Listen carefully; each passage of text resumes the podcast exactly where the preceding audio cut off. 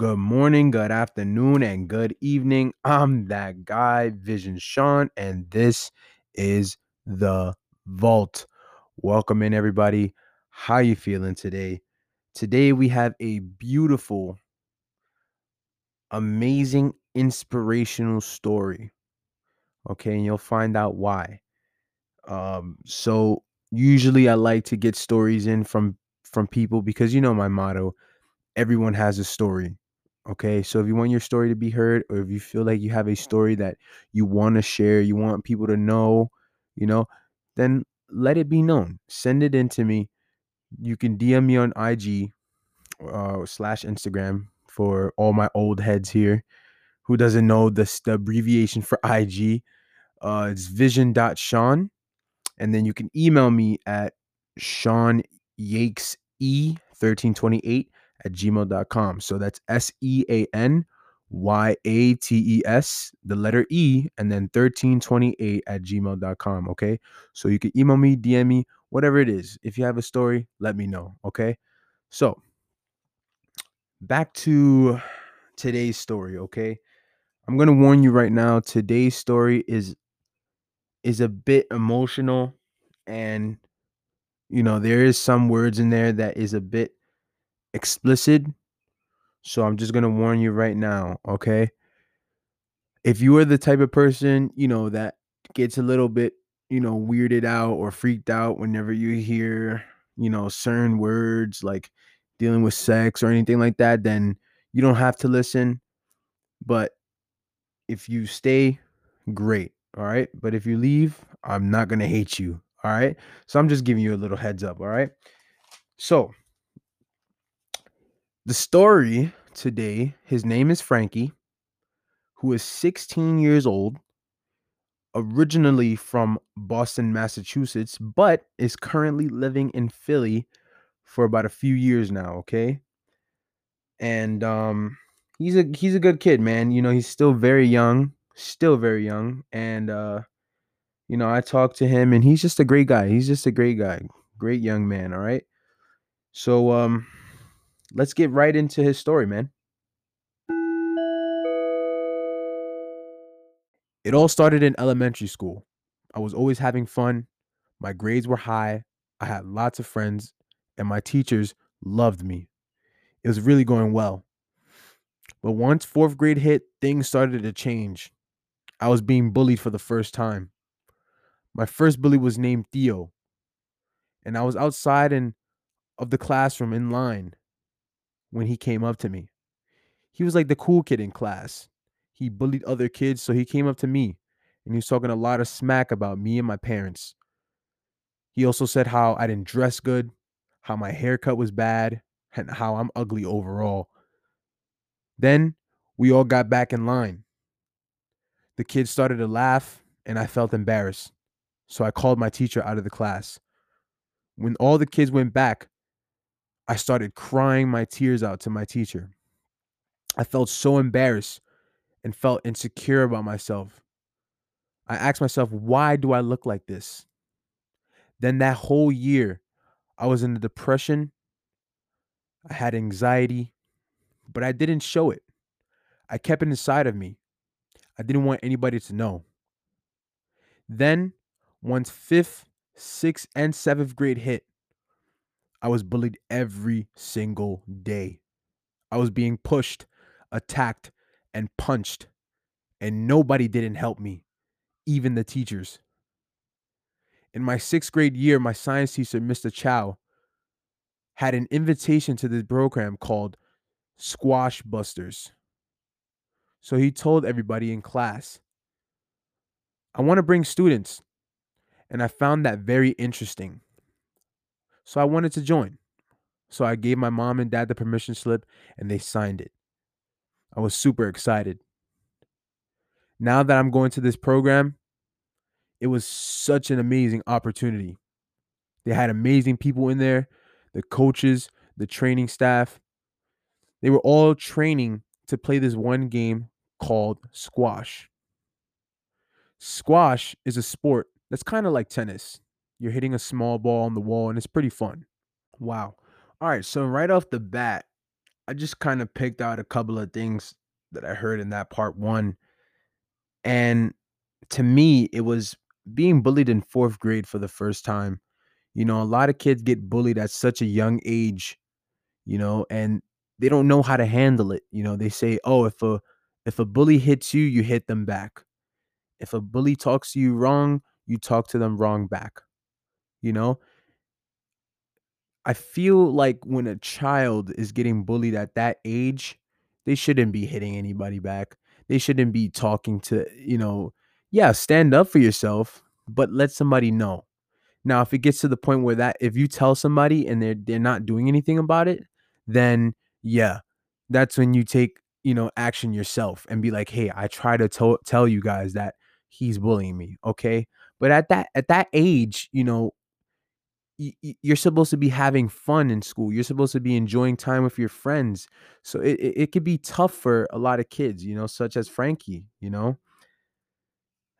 especially when a kid is talking about your parents, you know, the way you dress, your haircut, you know, your weight, calling you ugly. Like that just gets a kid, you know, feeling insecure right off the bat, man. And it's sad, you know, his feelings. I feel like feelings is something that we have to pay close attention to when it comes to not just a kid, but just anyone. You know, he felt embarrassed. He felt insecure. You know, he had depression, anxiety, you know, a kid in fourth grade should not be going through these type of emotions or these type of feelings. You know, it's unhealthy, especially for the mind. You know, most kids hide their feelings and never tell anyone how they feel. You know, and then they grow up with knowing that there is nobody there for them, okay? Because they hold these feelings in and it balls up inside of them and it turns into anger and makes them want to retaliate, and then they become the bully or they do something bad because this kid started bullying him first and nobody was there to ask him, are you okay? How you doing? You know? So it's tough. And then he said, you know, 3 more years of getting bullied every day from 5th to 7th grade, you know, constantly getting punched, constantly getting kicked, you know, attacked, you know, for someone to say and to know that you're getting attacked for 3 years, that's tough. You know, that plays a tough role emotionally, physically, and mentally, you know. You feel like nobody's there. There's no help, you know? But, you know, he did find some type of comfort in the Squash Busters. You know, I felt like that was a place of safety for him. So, you know, he found some type of place like a sanctuary where he can go and just get away from all that negativity, okay? And just find some type of positivities, all right? So I think he took advantage of that, and I think, you know, shout out to Frankie for doing that, man. At such a young age, taking initiative and just signing up for this program, you know, just to try to escape, man. But it's absolutely sad. They had some tutors there that helped you with your homework and helped organize activities that allowed you to play with your friends. You could do so many things in Squash Busters. So I loved that place. It was comfortable to me. But then a couple of months later, in October of 2014, I found out my grandfather died. It was hard on me. It was because I really didn't care about him. I never called him. I never really went to see him. But I knew that he always cared about me. And I knew that he loved me to death no matter what. And I wish I could just say goodbye that one last time. I felt terrible. My family held a funeral. And I just kept my head down. I was already under stress and anxiety from being bullied. And now this, I told myself, I don't deserve this at all. But then, a few weeks later, I went back to school. My grades dropped. I didn't feel motivated. I didn't want to do anything. But it was all because I was so stressed out. I just wanted to quit. But then one day at Squash Busters, I was pulled aside by one of the tutors and we talked about my grades. I told her about everything. I talked about my grades. I told her how my grandfather died. But the one thing I didn't tell her was I was getting bullied. Just because I didn't want to be seen as a snitch. I just wanted to cut it short really quick because I just wanted to tell you guys that I found the key word in that section is family, okay?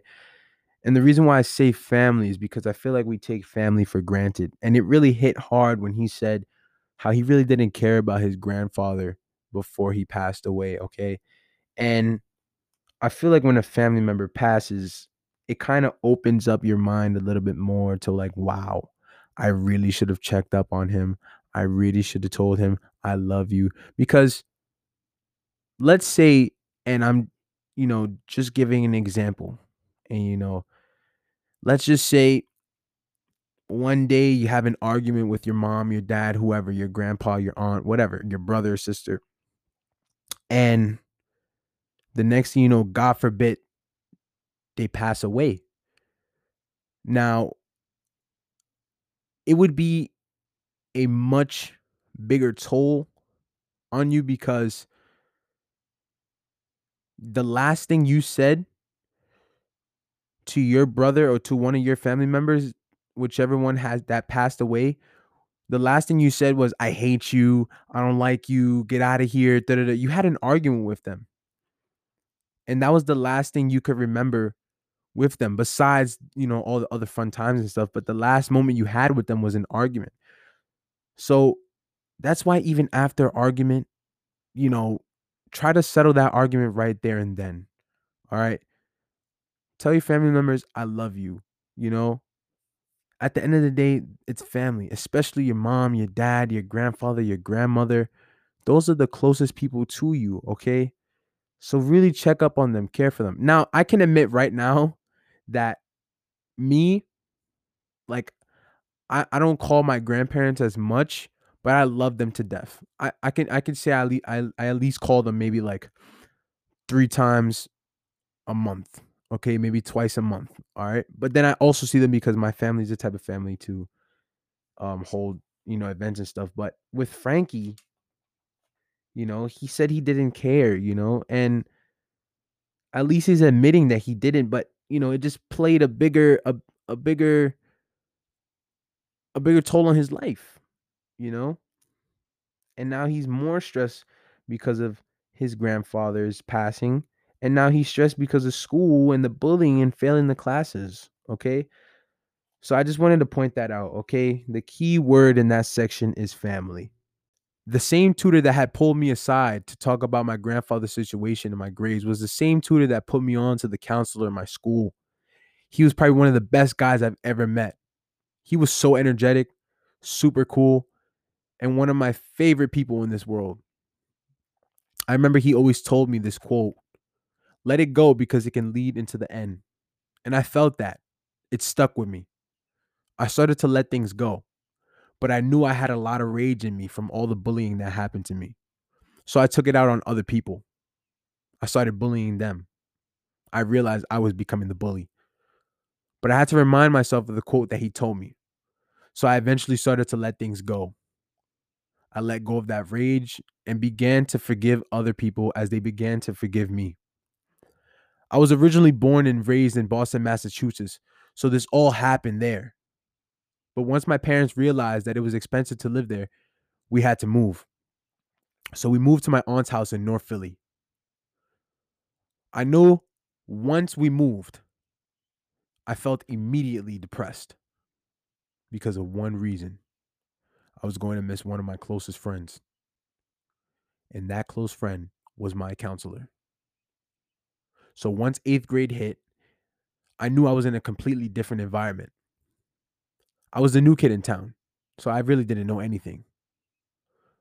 My school was reckless, fights every day, a lot of drama. It was a negative environment. Eventually, I made so-called friends who had shown me this website. It was about people having sex. It was a porn website. I didn't know what it was, but they told me it was really amazing. They influenced me to watch it. I thought because they were my friends that I can trust them. They said, yeah, this is amazing. People having sex, awesome. It's really cool to watch.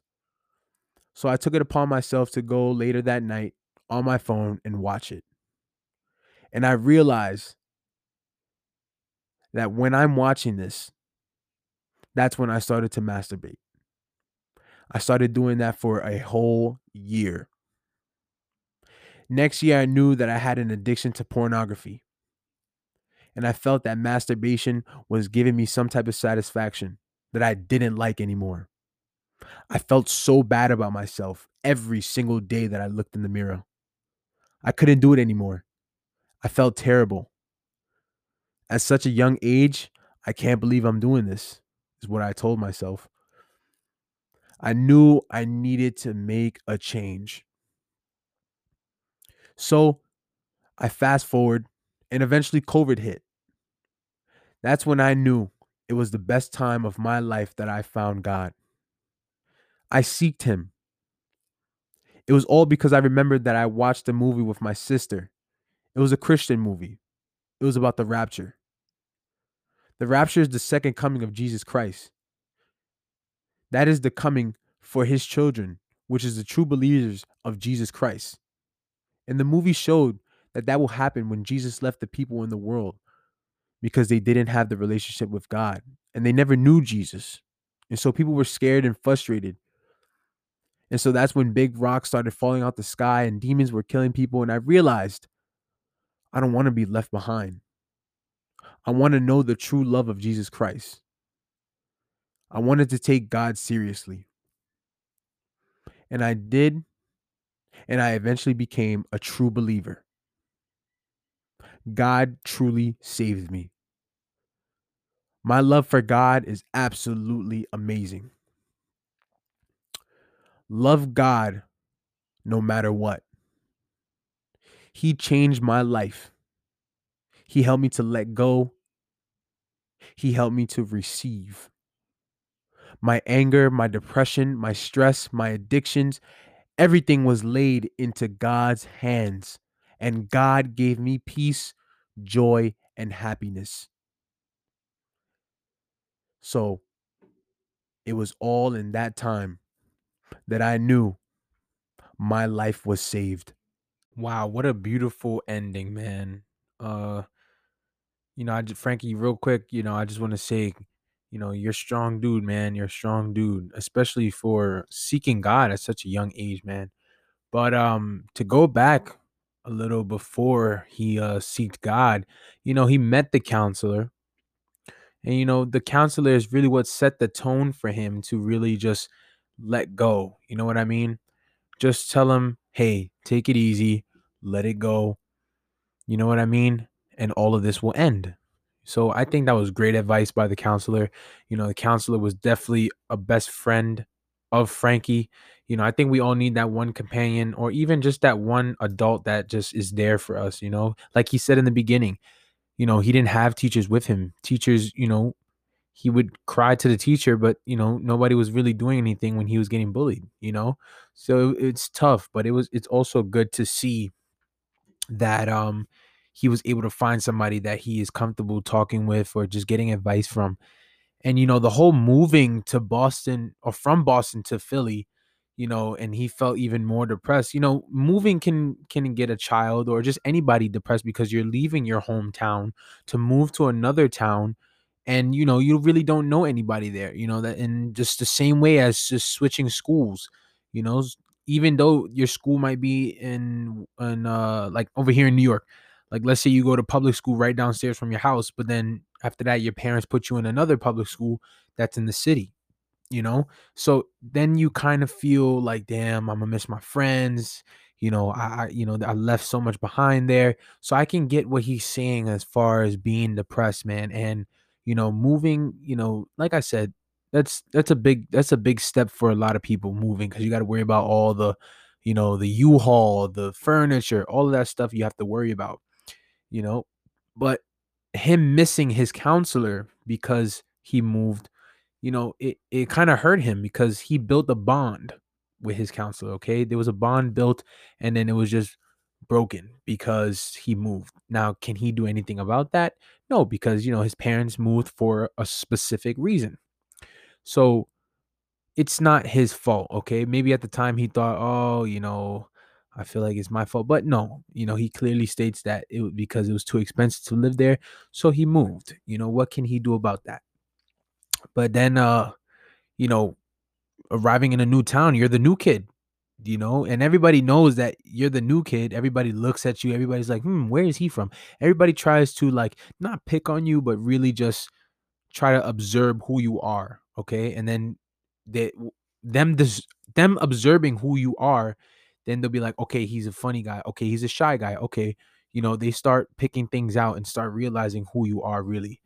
And, you know, he basically went from being bullied in Boston to going to a bad school in Philly, you know, and he was influenced a lot by, you know, these quote unquote friends, you know, friends. You have to be careful who you choose friends. But as a kid, you make a new friend, you call him your friend. You know what I mean? That's just the way a kid's mind is, okay? But his school was surrounded with fights, drama, and, you know, being the new kid, you know, you can get into all of that stuff because you are the new kid. Like, oh, let's pick on the new kid. So if you kind of think about it, I'm not sure if he was getting bullied in this school as well, but, you know, you can get bullied in the new school, and it happens, okay? But it all boils down to the teachers and the parents, you know, trying to figure out whether or not if my son is good in this school. But, you know, the child, you know, like how I used to do, I just used to tell my dad, oh, I'm good. And so, you know, the parent has no other choice but to believe, you know. But some parents, like my mom, they know when things are up. So, but yeah, you know, meeting that group of bad friends, you know, introduced pornography at such a young age. He was only in 8th grade, you know, and I'm just keeping it real here. You know, most of us grew up exposed to pornography, okay? And that's a serious topic. I don't want anybody to think that it's funny or, you know, it's ill. Like, that's a serious topic. That's something that, you know, it's an industry, and it sucks that it's an industry, but hey, what can you do about it? You know, but to get an addiction in only 8th grade where you're about maybe 12, 13, that's tough. Because then you're like, oh my God, this also brings me comfort. This also makes me feel good.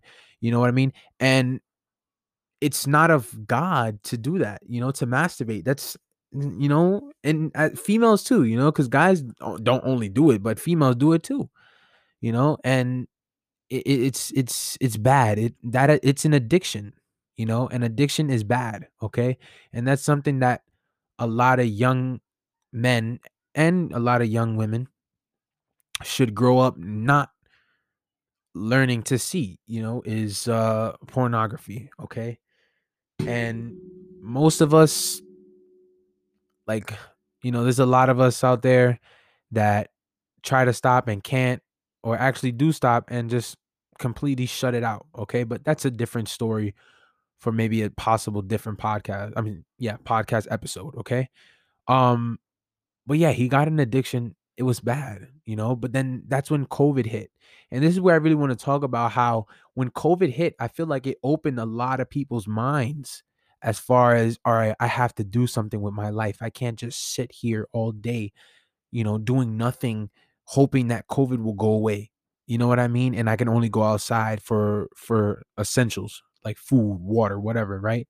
And so people really, like, either they seeked out to God, or they got, you know, they decided to lose weight, whatever it was. People just did anything, honestly. And so Frankie here, he seeked out to God. And I think it was excellent how he seeked out to God at such a young age. And I know I keep saying at such a young age because, you know, only in 8th grade, you know, to where he's at now, you know, that's only a little bit of time. You know, he's 16. He was probably like 13 in 8th grade. It's like a three-year, 4-year separation. If he was 12, maybe, I'm not sure. But yeah, like, you know, pat yourself on the back for that, Frankie, because, you know, you was exposed to a lot at a young age. Okay. And then for you to come out towards the ending when COVID hit and found God is absolutely amazing. You know, you said you was watching The Rapture. And that's basically, to sum it up, is the second coming of Jesus Christ, okay? So for those of you who are not religious or just don't know, that rapture is basically, you know, their stages, you know, signifying the world, or signaling the world when Jesus is coming. So like you have the 7 trumpets, I think. You have all these stages to that will happen, because eventually it will happen, to signify that, you know, Jesus Christ is coming. We just don't know when. Okay. And I don't want to get too religious here because it is Frankie's story, but I'm just quickly explaining what the rapture is. Okay. But yeah, I feel like key points of this story is young age, exposed to a lot, you know.